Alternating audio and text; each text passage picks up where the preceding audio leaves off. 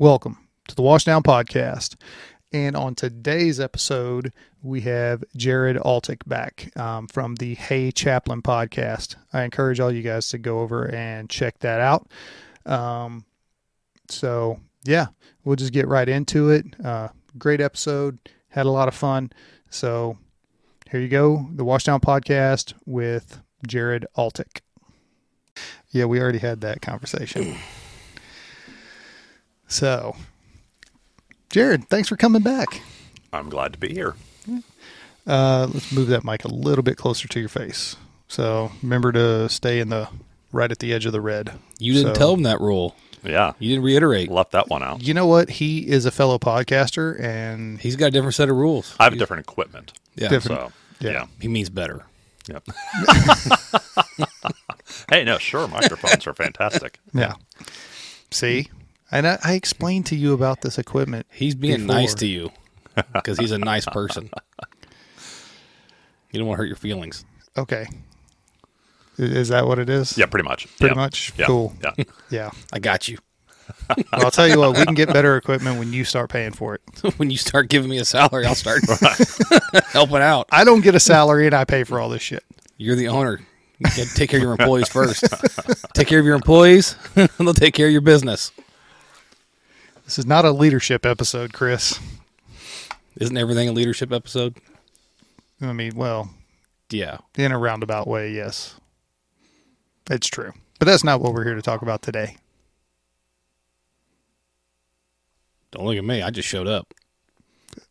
I know. I'm here to answer questions. You're so, here to answer questions. Yeah. Yeah. So we're going to talk about, uh, at least starting out, um, marriage, relationships, and uh, raising kids while being in the first responder world and some of the unique challenges that uh, come along with that. So, and I'm out as far as having anything pertinent to say about raising kids because I don't have any, but You got a lot of opinions though, I got a lot of opinions. and they're all wrong. hey, man, I'm just going off of what worked with me. Every kid's different. Every kid is different.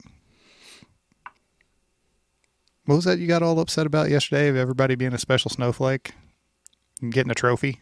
Yeah. Stop giving everybody a fucking trophy. earn it. You want it, earn it. So how is that different than than my point of view? Because you're wrong. that's just that's what it comes down to. You have you have more street cred if you've actually raised a child, and so that's because you can be correct about everything, but you have to have a you know prior experience for it to count. So I do Yeah. agree with that. yeah, Well, agree to disagree. Go, go, Sometimes you're just too close to the problem to see what the obvious you know what, if, if is. you write a book about it, uh huh. then maybe somebody will listen. What is that? A challenge to write a book? Go for it. I don't got that kind of time. Yeah, yeah, you do. I've seen your time. What's uh? So, uh, you want Get me on. to start with a disclaimer Sure. because because even though I am uh, you know I've had 25 years of pastoral counseling experience, I'm not your counselor, and so so anything you hear me say, this is not you know sitting down with a licensed clinician one on one, which many people should do. Uh, this is this is about the same as. We company yet?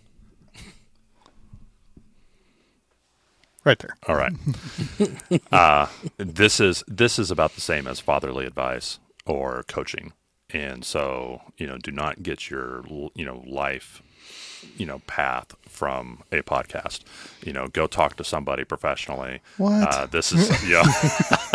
hey, I'm trying to keep you from getting banned from all of the platforms, right?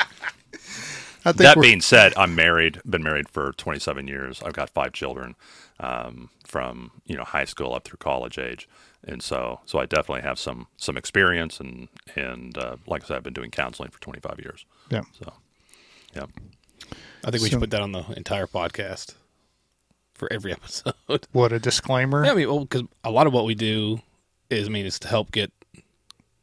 I wouldn't say information. I mean, there is a lot of good information that gets out there, mm-hmm.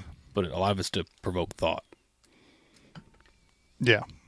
You know, that's I mean, that's kind of what what we're trying to do is make sure it's you know the mental health aspect and leadership and all that is out there, but we also want you to think about it. You know, in, in, in different ways. Mm-hmm. Just like with raising kids, there's a billion different ways to raise a kid. Not one is more right than the other, but Oh, there are definitely some that are more right than others, but there's a few. there's a few. but but uh, you're going to have to take those principles and apply them Yeah. to each kid because what'll stink is that you'll you'll have maybe your first one's really easy and and you're like man I am good at this I am a great parent I am just I'm just naturally gifted at raising children then you'll have a second one and all of the things that worked with the first one do not necessarily apply to the second one That's, and, yeah, that's, and- that's what I'm saying. yeah, you'll be, be like, why am I losing traction with this kid? I'm doing everything the same as I did with the first one. And the first one's standing over in the corner smiling and, you know, like, can I do more chores for you, father? You know, and whatever. but the second one is, you know, just a, a hot mess. And, and it's because you have to take those principles and, and change your methods of how you apply the principles. And that's, that's just this constantly evolving puzzle mm-hmm. and it's part of the fun of being a parent is is figuring out you know okay how do i take the what was successful with one child and apply it to the next so that i can also have a successful outcome? Because it's it's just not the same with each kid. So yeah. Yeah. we had we had four boys in a row and thought that we had run the entire spectrum of personalities and likes and dislikes and, and temperaments. We thought, boy, we've we've seen it all now. We we've we've we've we know how to raise kids as we've got these four boys. Well, our fifth child was a daughter. And she is off of the chart on some far other spectrum, somewhere else away from where those four boys were. And so that's been almost like starting over uh, as far as our my wife and I our our tactics, our strategies. You know, what what are we going to do, and what do we? How do we help this kid not be totally messed up as a preacher's kid? You know, uh, that that's there's there's a lot of overlap between ministry and first responders, and and the type of the way that we are are serving our communities, but also just a little bit set apart from the community. Uh, you know, it, it, it's it's pretty easy to you know, especially like for cops, to be excluded because people don't want to just hang out with a cop. You know, uh, they they feel like if they hang out, you know, with a with a paramedic, that you know, well, I should be asking about medical advice and whatever all the time, and, and it's it's just it's off it's off. There's a distance there. Well, same thing with a with a minister at a church we have friends, but boy, it's hard to maintain that, and it's hard to maintain that for our children, and for them to feel like they're just a normal part of the community of the neighborhood, and so and so it, it's a it's a real challenge, and so I I've always sympathized with first responders because I've my family's kind of gone through a very similar dynamic. So leaving like so and that was one thing that I was kind of and I will say this like the way that I was raised like my dad worked in the oil field. Hmm. So he was gone for 2 weeks at a time, a month at a time, you know, just depending on wherever he worked in the world. So I was used to I'm not going to say the that lifestyle, the first responder lifestyle, but I was used to him being gone and then Right. home and then gone Right. and then home, which is like how did you guys and you Chris especially navigate that whenever your kid was younger of you know missing sporting events and like missing that kind of stuff like how did you communicate that to him to make sure that I'll be honest, when he was a kid, I didn't really miss any sporting events. But I took there was a lot of behind the scenes stuff going on that he didn't know about. You know, get finding someone to work for me for those few hours so I could go on go and be a part of it. Right.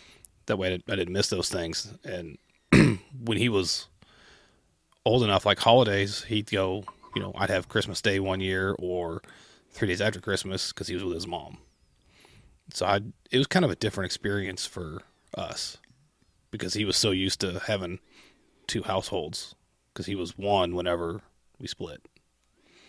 So Yeah. kind of, he kind of grew up that way, so it wasn't abnormal Yeah. for him. His normal was different than the traditional normal. Yeah, and sense. and Yeah. I I would not encourage anybody to get fixated on what normal is first of all, our assessment of normal, what we think is normal for the people around us, is probably not very accurate. Secondly, uh, it's not normalcy that produces healthy kids. I mean, there's a lot of normal homes that produce pretty messed up children. Uh, what you want is stability, you want security. And so, yes, like for me, a lot of weekend activities other kids could participate in. Well, I, guess what? I work every Sunday. And so that's not so simple for me to go do that. And I mean, we'd miss not just like sporting events or whatever, but we'd miss like like you know family reunions. Like, hey, we're gonna have a family reunion three hours away at noon on Sunday. I can't do that. I'm working. Yeah. And so, you know, maybe I need to, you know, talk to my, you know, maybe we need to unionize or whatever because I work every Sunday, Christmas, Easter. Yep.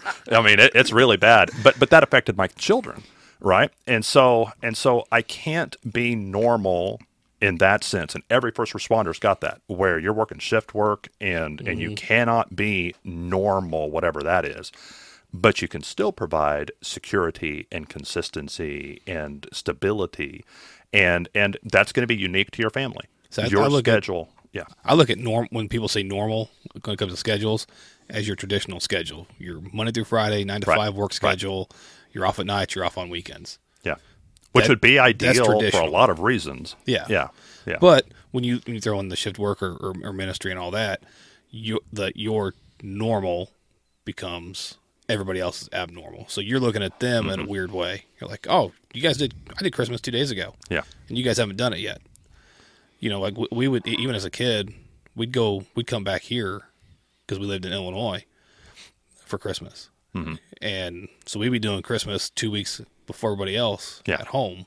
yeah But that became our normal, Right. Because we're coming to see family. and if you on those could holidays. if if as a child you could expect it and count on it then it was stable and Yeah. consistent and that's that's what we were and looking that, for. that was good for you even if it wasn't technically on december 25th Yeah. if you knew that well every december 13th we're going to have christmas in kansas city that's okay that, Yeah. that's okay and i feel like there's some first responders need to stop beating themselves up because they can't live the nine to five monday through friday uh, through most of their career well okay but that doesn't mean that your kids will be wounded by that. They'll be wounded by by insecurity and mm-hmm. and and inconsistency. And so if you can find a consistent that's right for your family that will provide a better environment for your kids than than trying to you know force the monday through friday thing or whatever. Yeah. and that's yeah. So. It's like even even when Ben was younger, and even even today, like Thanksgiving, Christmas, Fourth of July, all those things are done around my schedule. Mm-hmm. yeah because if they know if either I'm going to work the day because I'm scheduled, or I'm going to try and pick up overtime. yeah So we, we pick a day to where everybody's off, everybody can be together, and Yeah, I'm but but isn't that isn't that what all of the normal families did? They worked Monday through Friday, nine to five, and therefore all the events worked around that. Yeah, And so and so, granted, they're in the majority, so they have the advantage. But but every family is going to have to accommodate the schedule of the people who are paying the bills, and and so we're going to have to you know navigate that and sort that out. And and like I said, the matching what the neighbor's schedule is is not the key to having your kids have a healthy and, and safe Yeah. childhood. So yeah, just making sure you're consistently there for them. In my opinion, like I said, I, I would find people to work for me. That way, I could be at, at the games. yeah, yeah. But and it was it was tough, Or you had your friend coach the game instead. or that, or that. okay, I couldn't find anybody this time. I can't get the day off. Yeah. you know, or that I can't Yeah. get the couple hours off. Yeah. But you know, and, and having that conversation with him before Mm-hmm. that, I think that really helped. Like you know, you you see my schedule as he got, of course, as, as he got older. Right. You know, you see how what my schedule is when I'm home, when I'm not, and this was before we had overtime the way we have it. Yeah. I mean, whenever he was young, overtime was a rarity. Yeah, I worked a second job. Right. So, but then even then, that was you know, a Monday through Friday when I was off from the station. So, So, so is your overtime at your current place? Uh, is that like a full shift of overtime? Is it just an extra so many hours So tacked on it- to what you're doing? It depends on how you want to work. So we have full shifts of 24 hours, or you could pick up a partial, which would Mm-hmm. Okay. be 12 hours. It just depends on what's available. Okay. You know, if you so either Yeah. potentially. I mean, I always go for the 24s Okay. because I'd rather work a full shift. But I don't mind working a, a 12 hour shift if that's all that there is. And you work every third day, typically. Yeah, yeah Okay. once every third. Okay. So you'd have 48 on if you worked overtime. Yeah. Okay. And normally you do more than two days, like eight days in a row. yeah, that's don't don't. That's not normal. See, but that's where that's where overtime can hurt a family because you because usually the equation, the calculation in our minds is well, more money equals solving more problems. But when you're working overtime and you're interrupting whatever your schedule, your family schedule was, now you're risking the child, not especially a younger child, not knowing, well, when am I going to see mom or dad again? When when are we going to get to do our normal routine? And you keep throwing a wrench into the gears of the normal routine. That has a bigger impact than what the schedule. I mean, really, if you had some weird, you know, you worked some night shift at a hospital or something like that, you could move your whole family over to being, you know, in the, you know, being up in the middle of the night and sleeping during the day, mm-hmm. as as long as everyone knew that's what we expected. It, they, I mean, come on, if you're living way up in, you know, Nome, Alaska, and it's daylight during the summer for like 20 hours, you you can have weird schedules as long as it's consistent. And so that valuing consistency over matching what everybody else is doing is one of those little life hacks that help you as a parent, help you as a as a member of the family, you know, ha- have some stability and and and have good results. And not mm-hmm. that it guarantees anything, but let's let's reduce the number of complications and let's reduce the insecurity in our children by by just knowing what they can expect. And so overtime's not always bad. It's just that's one of the negatives to it. You get more money is positive. You throw the expectations out the window for your kids, that'd be the negative. But well, that also goes for your spouse or significant other as well. Yeah. Yeah. You know, So like the the recent eight day stretch that I did, my wife knew. Like we we had talked about this way prior to me doing it. Yeah. Like this is a possibility. Mm-hmm. This is what it would mean. And she, I mean, she came to the station twice in those eight days. Yeah. One was to, to bring me stuff because I ran out of clothes, and I was like, I don't have a laundry detergent. I, I need some stuff here. Yeah. I ran out of ran out of cash that because we pull cash out every two weeks for our cook shack. Mm-hmm. That way, I just take that. I was like, I need more money Yeah. you know, and it was just, and it was an excuse for to, you know, to spend a little time together. Yes. But even when my son was younger, he, he's 21 now, so he, he does his own thing. Yeah. But even when he was younger, if I was working, you know, two days in a row or or whatever it was, they would come to the station and visit, and we'd hang out for a while and stuff like that. So he still, we still got to see each other. We just had to modify what we were doing. And if we if we knew we had something going on, like he had he had a, a game or an event or whatever, I made sure I didn't work that day. Right. Right. That way, I was always I was there for the, the important things, and but we were always extremely open with and did did a good job of communicating with him Mm-hmm. about what was going on and why. I mean, did, did it suck? Oh yeah, it sucked for everybody involved. Yeah. Yeah.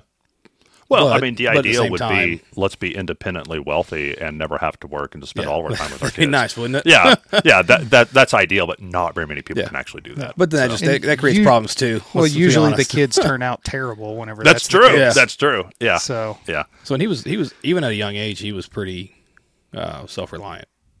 yeah. I mean, he kind of did his own thing, and Mm-hmm. We Yeah. we just tried to help guide him as best we could. Yeah, and some of that's uh, personality, um, and some of that, I mean, like our kids, we. You know, we we we're weird from top to bottom.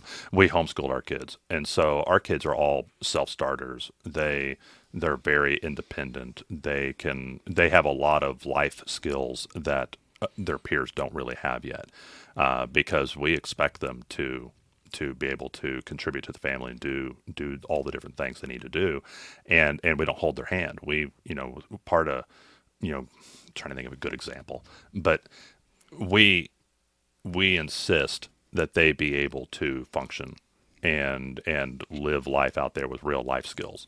And so they do their academic work, but we also expect them to to keep up the house and that kind of thing. And so and so that and why was I even talking about this? Giving them responsibility. Yeah. Um, So, so oh, you were talking about your kid being independent. yeah, Uh, you can train a, a child to be independent and and encourage that in them. Uh, good parenting is not automatically, well, my kid needs me forever. There's a lot of very dysfunctional people who have, you know, the child has reached adulthood and is well into adulthood and still desperately needs mom and dad to fix everything for them, and and that's not healthy. That and so and so there you created almost a codependency, kind of a a unhealthy need for mom and dad to take care of you.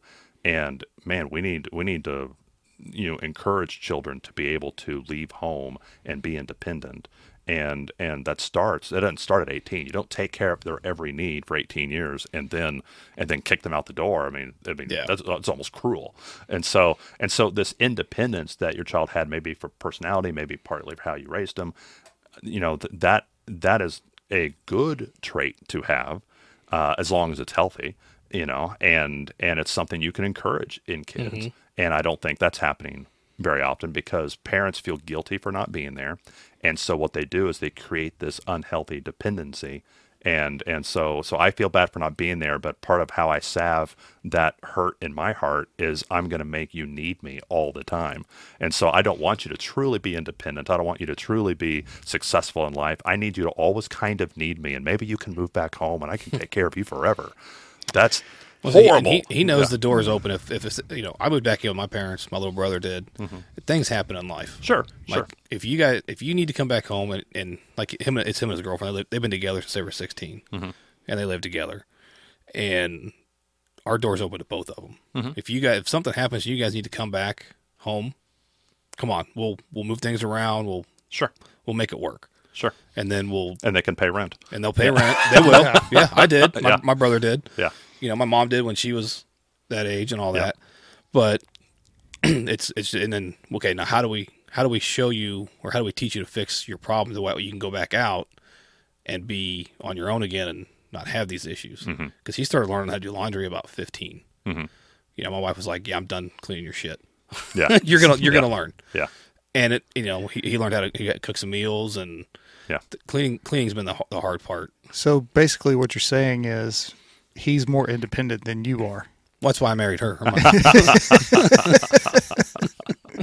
That is hilarious. I'm gonna have to tell him that next So, time I see we- him.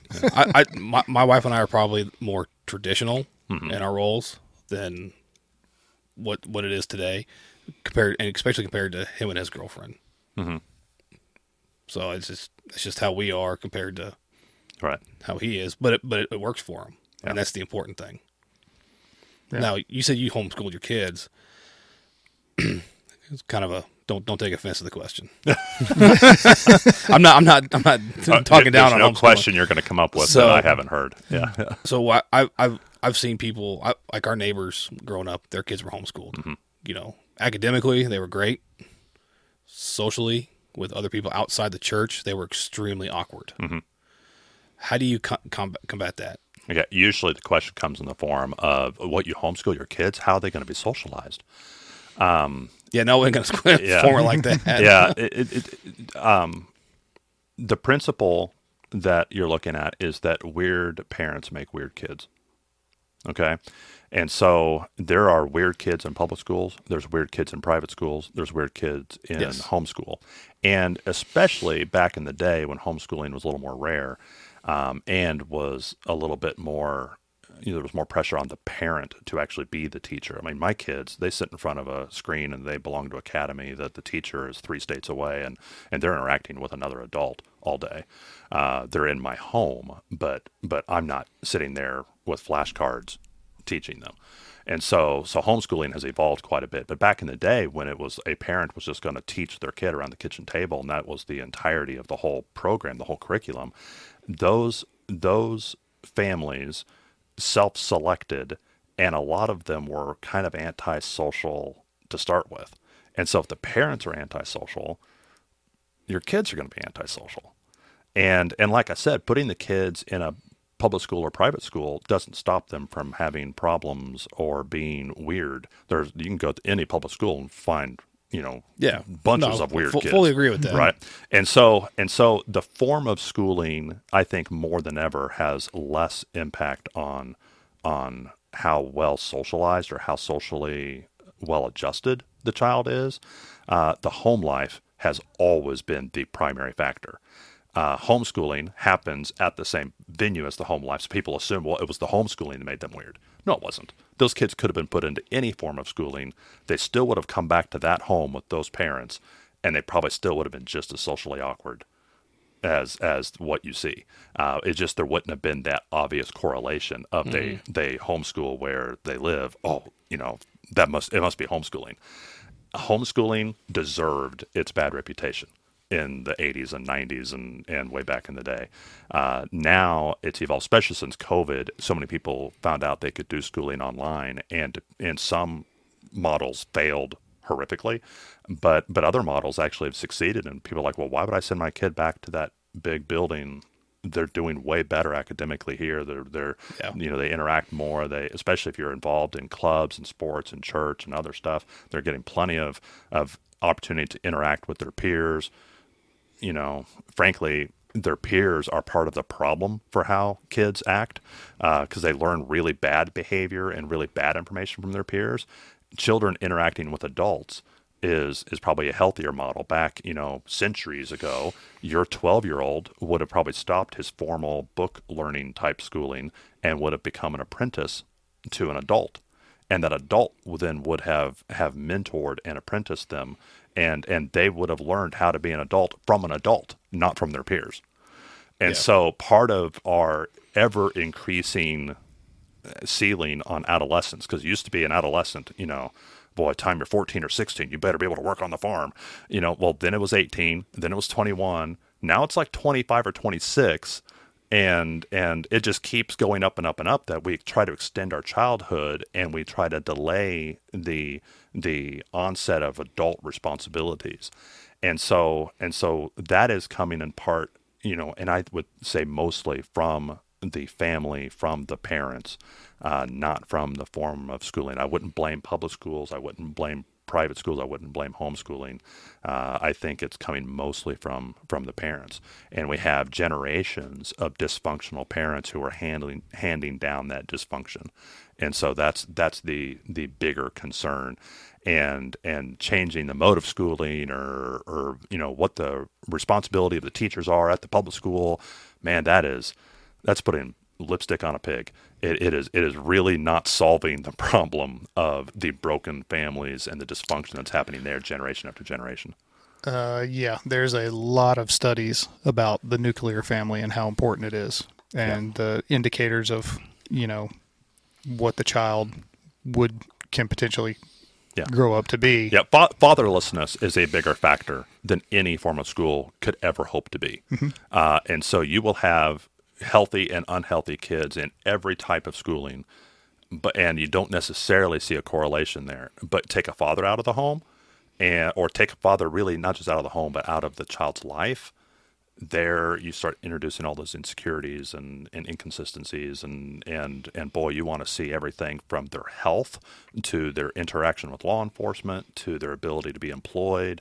Uh, i mean it just everything just drops off a cliff when you take a father out of the life of a child. So, so that's. Do you, do you think you see the difficult. same thing if you took a mother out on the other side? No, you, the studies say no. Yeah, uh, in fact, it's it's shocking because we're we're a very egalitarian society. We would like to say that there's no difference between a man and a woman; they're exactly the same. There's they're, they're equal. We can just split it right down the middle. It's just not true. It, there there are are advantages when a child is is developing and being raised that a mom can only do some of the things that a child needs at certain stages. And and I don't don't just mean biologically but I mean relationally and and emotionally.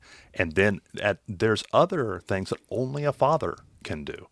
And and I like I said, we're very egalitarian. We'll say, oh no, no, it's fine. You can have you can you raise this child with a village, or you can have mm-hmm. you know uh, two moms or two dads, or or or or uh, you know five grandparents, or or or or whatever, and and and you can make any situation work because sometimes you find yourself in a family situation that you don't really it's not ideal but you're you you play the hand you're dealt and so and so you can make it work in whatever situation you have. But ideally, the the, the statistics the statistics don't lie. it is extremely advantageous to have a mom and a dad with their own unique contributions to a child and have that in their life consistently. Man, that that just produces better outcomes across cultures, across generations. You can look back 100 years ago, you can look now. It, it's it, our politically correct sensibilities would like to say that's just not true. And you can any combination is just as good as any other combination or lack of combination but it's really not you know? Uh, that that's just that's just not what the data shows. Yeah, I watched. Uh, there was a woman giving a talk about that and about the likelihood of individuals whenever they grow up going to jail, and the the actually the lowest likelihood of them ending up in that kind of situation was a single father. yeah If it was a single mother, they had like way better chance of Yeah, ending that was up in probably the worst. Yeah, that Yeah. was the worst. Yeah. And then you know the in and out thing, like you were talking about. But yeah, raising a sing raised by a single father was like the lowest. Yeah. Other than the there- nuclear There's a family. similar, a very similar study happened years ago where they looked at children and what family dynamic they came from and whether or not they went to church. Mm-hmm. And so, if mom and dad both went to church, if mom and dad neither one went to church, if mom went to church by herself, or if dad went to church by himself, what was the result 25, 30, 40 years later with the kids? How many of them went to church? The group that went to church at the highest rate were the ones where dad went by himself, even higher than mom and dad both going. Really? Yeah, it, it, it, but for some reason, there are certain things in our life that we get from our fathers, and if dad didn't go to church, the number it didn't matter if mom went or not. If mom went by herself, that had almost no impact. If dad didn't go to church, the kids mostly didn't go to church. If dad did go to church, most of them found themselves going to church as adults. And and and it's like, boy, that's not fair because typically in church, what you see are a lot of moms who the husband's working, the husband's not interested, the husband's not religious, she's bringing the kids by herself. But about junior high age, those kids drop out of church because dad's not there. And so the dad has some outsized influence. And that's not, like I said, it's not to denigrate women. It's not to say that moms are important. It- there are, are moms in my family history where the, the mom took the kids to church and that made all the difference for our family. But, but just if you take the whole population and look Yeah. at large numbers, it's the dad that hmm. influences those kinds of decisions. So, yeah, it's interesting. I think that's probably one of the big concerns that a lot of us as first responders have about having children and mm-hmm. being gone a lot. Yeah. You know, because even though, you know, we are there, you know, especially whenever you start talking about mental health struggles and PTSD, I mean, you're there, but you're not really there. And what effect does that have on the children and on the relationship? And I mean, you can go down a, a pretty big rabbit hole with concerns on that. Yeah.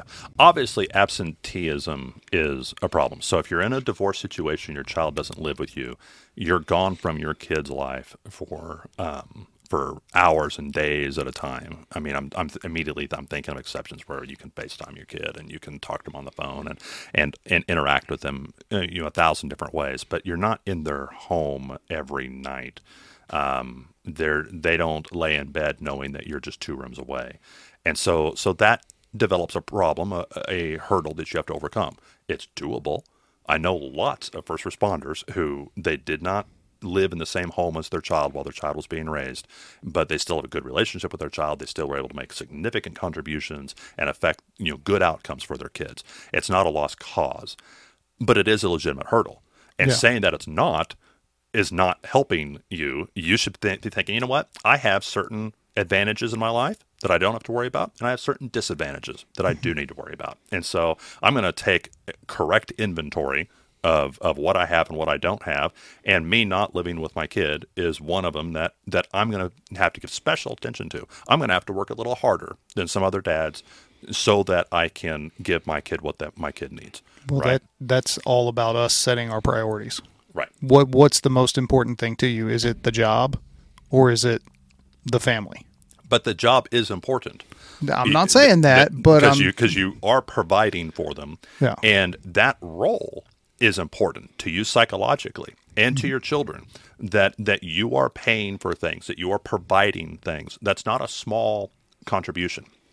we had a you know historically boy i'm going to get you demonetized and deplatformed 10 different ways I'm, like, I'm thinking this is a third or fourth controversial thing when when we reorganized our welfare in the, in the united states in the 1960s uh, we incentivized women to get a bigger check from the government if the father was not living in the home with them.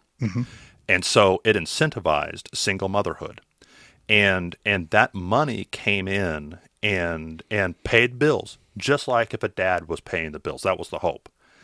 But that wasn't the the uh the end So of the unintended unintended consequences. consequences? Yes, exactly, exactly. And so and so we did great damage to our society, and not just s- certain sections of our society. I think African American society probably took it the worst. Yes. Uh, uh, just statistically speaking, they suffered the most from those decisions, which was a whole lot of people with good intentions trying to help. Yeah, because actually in the 1940s they had a higher percentage of nuclear families Yes! than white Oh! people did. welfare destroyed the African American family in the United States. Uh, did t- terrible damage to them as a group. So so that has now spread into every other demographic. And and we're seeing the number of children born outside of wedlock and and all of the things associated with that primarily we're concerned with fatherlessness but but we're seeing all of those things increase as the government stepped in to pay the bills it's so it's not just that you need money and it's not just as the provider that you're providing your paycheck to pay for things. That's important. But it's also the role that you play. Who is providing that money? Are they are they someone we know? Are they close to us? Are they distant and far away? And and that matters to the provider and to the people being provided for the children. And so and so you being a part of their life and providing for them that that does that is a significant thing for you psychologically and for them psychologically for you to be in that role of provider and so so it's it's not a small thing but providing almost always means you have to be away from them uh, you have to go out to the fields to work and and it's very seldom that you can work with your kids alongside your children. It's not very many jobs that do that. Certainly not first responders. So so you have to be able to to leave and balance the leaving with the providing that's good and necessary. You have to balance those two things, and that's that's you're always going to feel like man, I either am not providing enough or I'm not there enough. And you always have that tension. But that's okay. We're adults. We can handle tension. We can we can take that and we can we can navigate that and we can make course adjustments and we can get input from from our family and from our peers and from our mentors and we can we can we can handle tension. But but that is a legitimate concern. You know, am I balancing that well? Yeah. Well, and I think the danger is most of us tend to balance it too much on the side of providing Yeah. and not presence. Yeah, it's easy because uh, as men, especially, and I'm I know female first responders deal with this too, but but but men are here's newsflash and something very controversial. Again, men and women are different.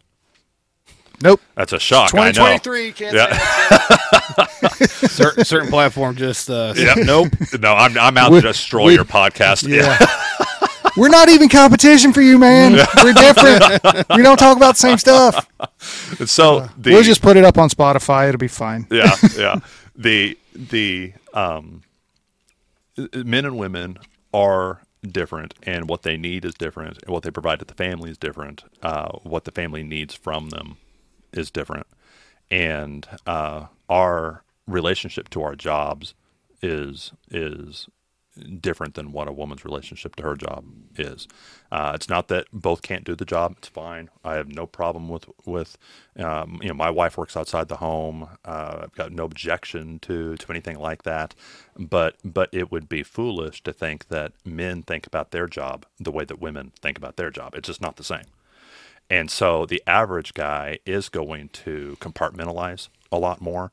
Uh, you go back to the, uh, there was a book years ago that used a great model. In fact, it was the title of the book that men are like waffles and women are like spaghetti. And men are compartmentalized. You put so- syrup in one quadrant, you know, one, one section of the waffle, it's not in the other sections and that makes us really good in a situation uh, you know like what you guys do you go into a burning building you know what you just need to be thinking about the one square of the waffle that is on fire and you do not need to be thinking about everything else. Where the analogy, men are like the waffles, but women are like spaghetti. That noodle, you have no idea which noodle's connected to what other noodles. It just disappears into the mess, and they're maybe maybe they're all connected, and and that's a disadvantage in an emergency situation that you might be thinking of everything all at once. It's an advantage in relationships, and so women are almost always more tuned in than men are to relationships and and how are things connected. A lot of times we're scratching our heads like why do you care about our neighbor's kid's soccer game? What does that have to do with with your mother? I don't get it well she sees that. She knows what the connection is and she knows the layers and degrees and nuances of it. And so she's more tuned in because that's the way her brain chemistry is you know it's the way, way her brain's wired. And so so she's more adept at that which means she's also more adept at reading the needs and desires of your children. So a lot of guys go off to work and we're comfortable being in that square and it's all compartmentalized and we get it. And and we don't have to to go into an area we're not comfortable. And men notoriously were were horrible at at shying away from things we're not good at. We play the sport we're good at. We don't go try the sport we're terrible at. We don't want to go do things we're terrible at. Same thing, we're not as tuned in as our wife is to the needs of our kids and to their emotions and how those are all connected. And so we tend to shy away from it. That's not right but we do because we're afraid of getting into something we're not good at. So so we need to to you know force ourselves to learn from our wives and to be coached and to be teachable. Uh, and and she may be tuned into something we're just not tuned into, but that's the reason why we would rather just go provide. We'll go work overtime and we'll we'll go be distant and maybe a little too much because we're kind of protecting ourselves emotionally. Because if I go home, I'm going to be the one that's out of the loop and I don't know the in jokes, and everyone's talking about some activity or some relationship that I'm not aware of because I was gone at work. And now I feel like an outsider, and that makes me uncomfortable, and I don't like that. So I'm just going to go back to work. So, yeah. Uh, I, sounds about right. Ah, yeah. I'll, not, I'll, I'll not just make the money. Yeah. Yeah. Yeah, but it's like I said, it's one of those big fears, and especially whenever you start ta- stacking on all the trauma and everything else that we see, and trying not to, because that will get into your head of I don't need to bring that home, and then so I'm going to distance myself because of that, and then Yeah. it's like, Yeah. it ends up, yeah, you're there but not there, and then you're not there. Yeah. Yeah. And and we also, I think as men, we're a little bit more inclined to play the martyr and and we'll just go sacrifice ourselves on the altar of providing for the family and and hope you know i think secretly we hope someone will notice our sacrifice you know? Yeah. and and you know when when i'm when i've jumped in front of the bus to save everybody you know they'll miss me when i'm gone. And and we we get kind of melodramatic like that sometimes but we're not good at communicating because all the spaghetti noodles aren't you know something we're consciously aware of. We we don't communicate our feelings well. We don't we're not naturally comfortable. We have to train ourselves to talk about our emotions. And that doesn't come natural to us. Like i said earlier i got four sons one daughter. I had never had to encourage my daughter to talk more uh, she, boy, she came out of the womb ready to explore everyone else's feelings and talk to everyone and, and share all of her experiences and download that. Uh, there's times I'll get home and I'll, I'll I'll work a 12 hour day and I'll come home and I'm exhausted and we have 45 minutes, my wife and I, to watch you know some Star Wars TV show or something, and and we don't get to watch it because my daughter, bless her heart, she walks in. She's 14. She walks in and she downloads her entire day, and we spend 45 minutes listening to her talk. my sons don't do that, you know. Now now they're different, and I've tried to teach them to and talk to, to talk and to engage and to to to do that kind of stuff. And so some of them probably would now that they're in their 20s but I didn't have to train my daughter to do that. She Yeah. just knows to connect and to perceive, and well, she doesn't perceive that I want to watch Star Wars.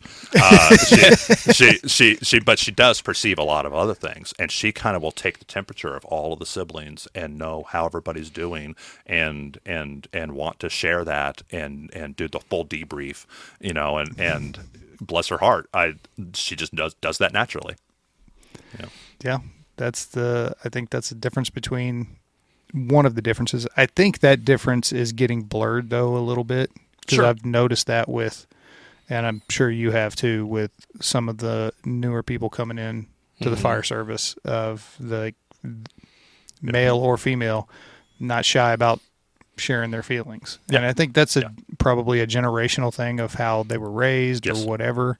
Yep. But Yeah, I and we're diff- we're different sexes. We're not different species. yeah, And so and so if you feel like, man, I'm just not comfortable with this and I was raised, you know, by a wildcatter that that didn't teach me to share my feelings or something, you can still learn. You Yeah. know, and and that's what happens is a lot of us do learn as we go. Things that we were not good at when we were 25, we become much better at when we're older. And some generations are going to to flip the script and they're going to have things that they were trained to do from childhood because of school or parenting or whatever but but then they're going to have to learn different skills uh, they're going to have to you know to learn to navigate human relationships you know eh, probably in a different order than how we learned it Yeah. but but they can still learn Yeah. you know it's not that people aren't teachable that that's part of being human though because if you stop learning you die. Yeah. Yeah. Yeah. You should always be learning eh, Yeah. wanting to grow and to learn and all that stuff but that's going to force you as a man to go into territory you're not comfortable with. And that's difficult. That there's a lot of guys that are not afraid to face uh, bad guy with a gun. They're not afraid to face a fire. They are afraid to get into a topic they're not familiar with. Let's So- not ta- let's not talk about feelings. Yeah right. That's no yes are we going to charge that machine gun nest absolutely yeah yeah yeah let's Yeah. do that instead yeah, yeah, yeah. So I have a question for you guys. Sure. Uh, do I- I'm sure it doesn't apply to you guys, but you individually, but your coworkers, eh, do they have a lot of crazy exes? uh, that seems to be the norm I got a few. yeah it uh yeah and i don't know that's part of the cult that's one of those cultural things Yeah. you know Yeah. it's I have a theory. I have yeah. a theory about about the the crazy uh, exes. damage people find damage people i mean that's the truth well, I think, I mean, well, mercy.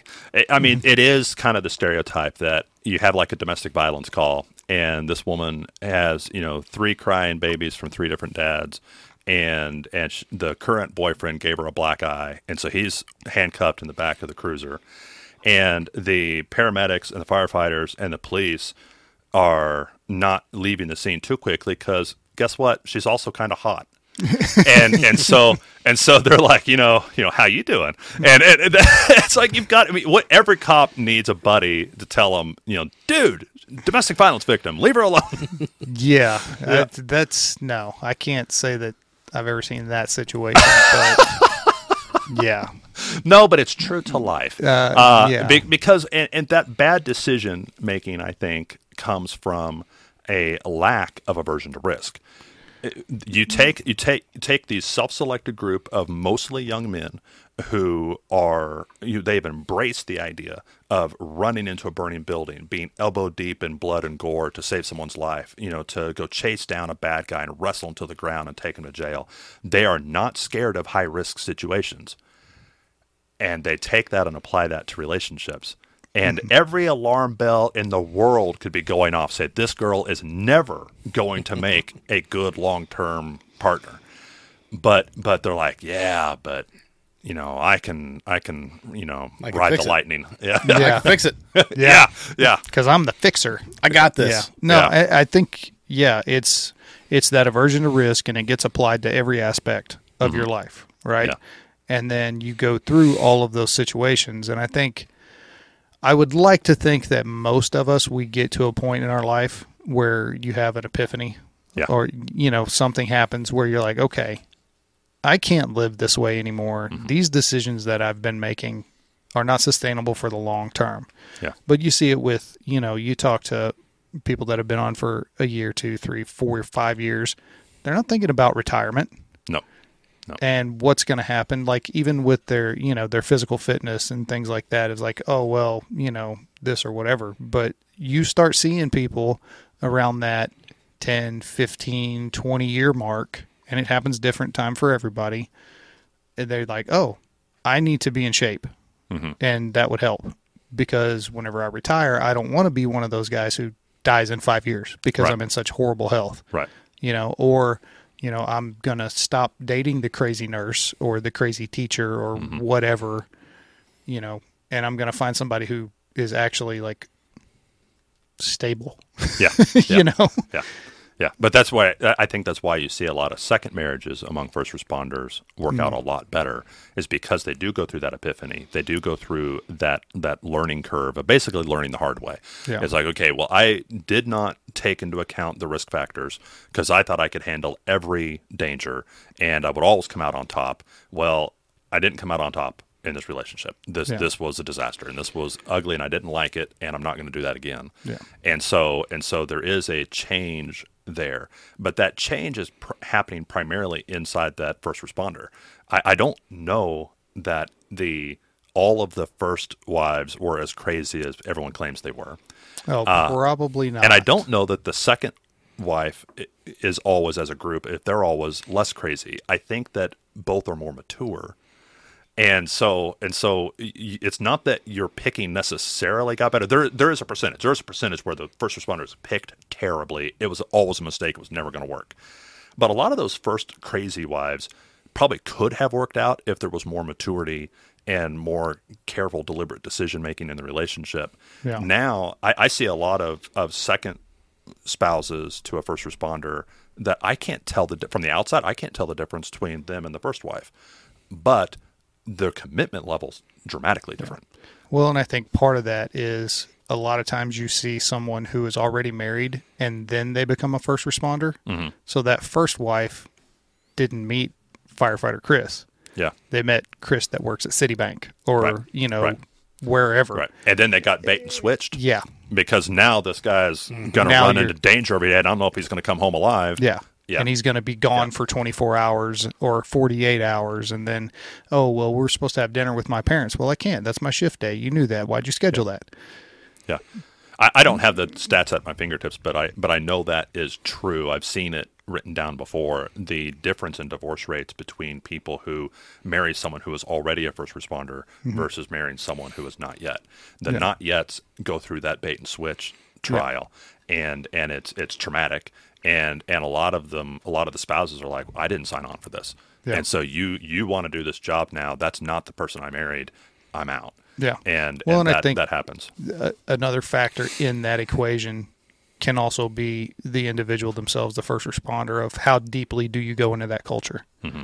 You know, are you you're the person who wears your fire department gear or police department gear everywhere you go, and all you hang out with now, all Yeah. your old friends are gone, and we only hang out with you know other first responder families, and you know we're doing you know that's it and everything, and I think that has a factor to play in it as well. Yeah, yeah, yeah, yeah. A lot of a lot of first responders they they get into the comfortable compartments they're in, and they don't want to go back to the other because the other groups, the other social groups, they get ostracized. Uh, uh, like I said, cops and ministers, we we definitely do. You, nobody invites a minister on a float trip. It just doesn't happen. Okay, Yeah, you can't have fun Yeah. now. you're, being, you're being judged. Yes, yeah, and the yeah. person got a direct line to God. Yep.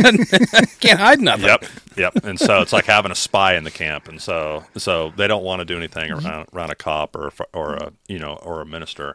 Uh, You know but a lot of first responders have similar but- experience. Keep your enemies close.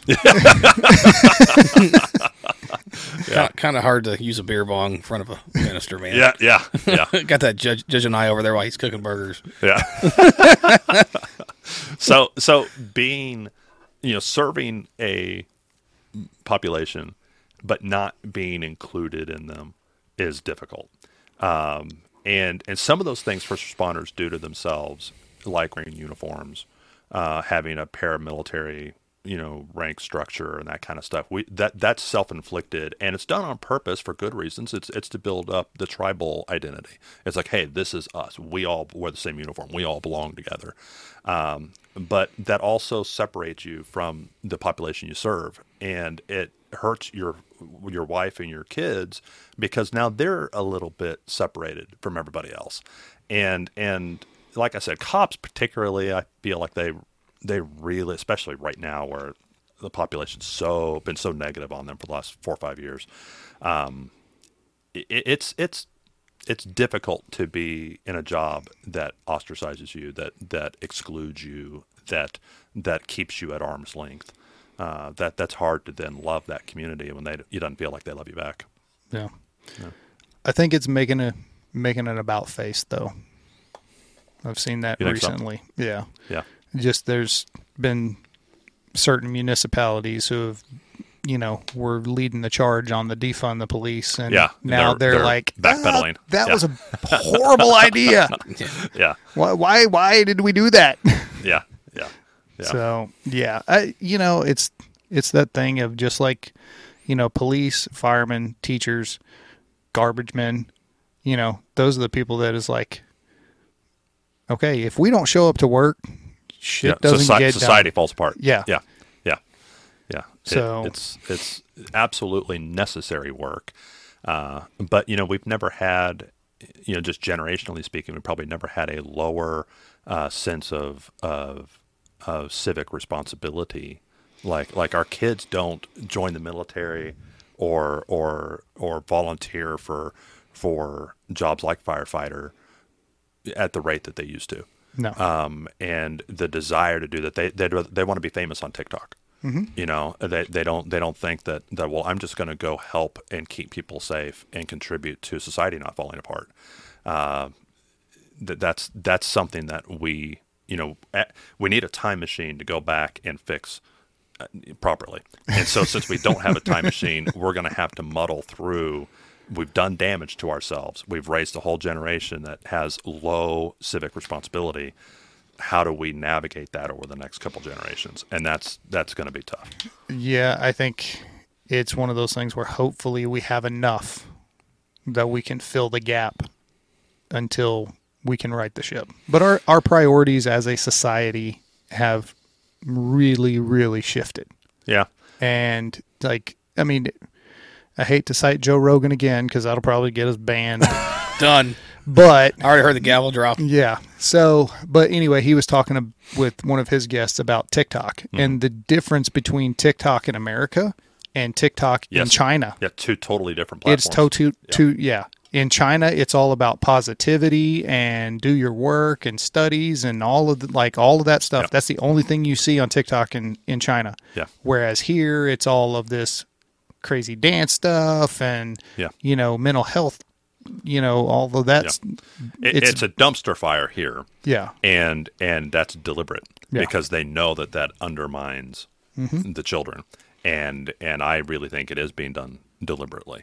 Uh, Oh, like the, like the is. Mm-hmm. Chinese Communist Party is said, "Hey, this is a good strategy. You Yeah. know, we don't want to have to go toe to toe with them, but we can we can basically mess up the mental health of all their children." Mm-hmm. Um, that I, I don't think that's an accident, and so and I'm not a conspiracy theory kind of guy at all, but I don't think that's a conspiracy. I think that that is just a tactic that Yeah. was used against us, and we walked right into it Yeah. and you know handed our devices to our little children and, and let them have full access and that that was a mistake um, but that's part of this whole discussion about first responder you know parenting and relationships is that guess what we've made some mistakes and so whether it's the Chinese Communist Party or whether it was just you know the relationship with the mom didn't work out and now we live in two different homes those are mistakes we can work through. We we can we can navigate those tensions. We can navigate those those disadvantages, and we can find a solution that works and results in everybody being pretty healthy for the most part. It's not going to be perfect, but you can't let the perfect be the enemy of the good. It, it, it's it's okay that it's not perfect. And it's wise for parents, including first responder parents, to learn how to apologize to your kids. And you're not taking away your authority from you're not you're not saying that that you don't shouldn't listen to me anymore, but you should be able to communicate, "Hey, I made a mistake and you're going to make mistakes someday, but we're in a family and we're going to work through this together." And so having some some humility about our situation and admitting, "Hey, it's not right, but you know, today is always the best day to start doing the right thing." It's always their best day. And so let's do it today. Today we're going to start doing the right thing. And maybe you'll get a kid that'll object and be like, "Oh, but we never used to have to wash the dishes immediately after the meal or or what whatever." Right? You know, but but you can start today doing the right thing and instilling some some discipline and some morality and some standards. And frankly, that's again if we're speaking primarily to men, um, that's that's kind of the role of a father is to say here are the boundaries. These boundaries identify who we are. It's our it's our identity. Th- this is what we are as a family. We as a family don't go over here. We don't do this thing. We don't allow that.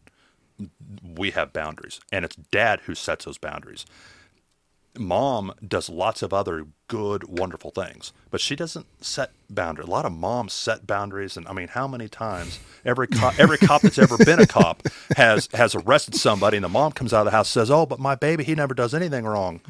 Uh, yeah, he does. Yeah, he does do something wrong. My, and my, my wife was terrible at it. The line always got moved. yeah, oh She- yeah, but she's yeah. and she'll tell you she's a pushover. It- and, and but she, you know, and I, and I get why she's doing. Why there are good it. traits in moms. Yeah. Oh, she- but she's a wonderful that that have kid. unintended consequences of Yeah. of being overly. So now I gotta, I have to come in. I gotta drop the hammer, and I'm the bad guy. Yeah, yeah. but but that's what a dad can do. A dad can be the heavy. He can be the the boundary definer.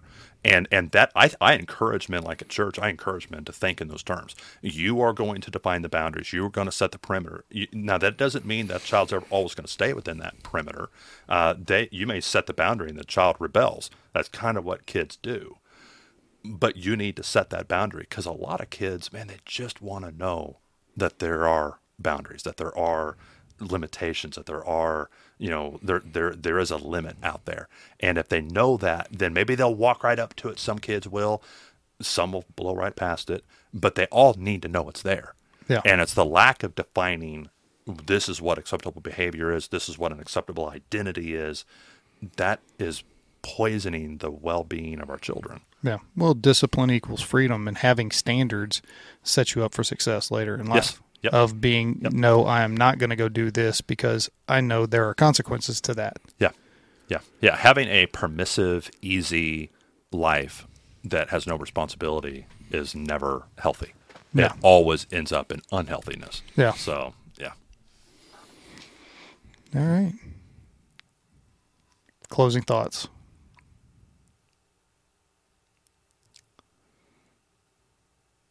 I do counseling on Tuesdays if you want to come talk. Yeah, I'm not, I'm not much of a talker. no, I mean just being a parent's tough to begin with, yep. and then you throw in the added stresses of, of this world and social media, and like you know, there there was challenges that we had that my you know my parents didn't have, and now my brother's got a he's almost nine months now, Hmm. and we we when we talk about it, I don't even we don't even know what challenges are coming No. with him, and let alone when they have more kids, and it's it's scary. Yeah. I'll be honest. But the principles will always be the same. Uh, the basic, the big item, you know, this is what's important. This is what we stand by. You know, we're going to be honest with one another. We're going to be responsible for ourselves. Um, we're not going to leave a mess for other people to clean up. Those are Yeah. big principles that will always apply across all generations. Now, even though the principles are always the same, it's the methods that are going to vary. Yeah. So, so how does this apply in this year with this new thing that's in our kids' lives? That that that's the puzzle that you're always trying to to unlock, that you're always trying to solve. But but the principles never change. And so some of those old principles that grandma and grandpa taught, man, they're still pretty applicable, mm-hmm. and they will be a hundred years from now. And and that you can count on. If you feel uneasy, you can you can always count on on the principles staying the same. How you apply them, that's that's a new mystery every day. He's not wrong. Nope. I, I think it all starts with do unto others. Yeah. Oh yes. I mean, yeah. that's the golden rule. Yeah, yeah. The law of love. You know, uh, you know, treat people right. Do Yeah. do good for others, and be willing to be a humble servant. That's all. Those are all manifestations of love. And so, yes, if if I'm going to operate in a way that's loving toward my family, I mean, our family's version of it may be slightly different than your family, but that principle of love Mm-hmm. will produce good fruit. You know, when I, when I was a kid, I didn't see discipline as being part of that when I got in trouble.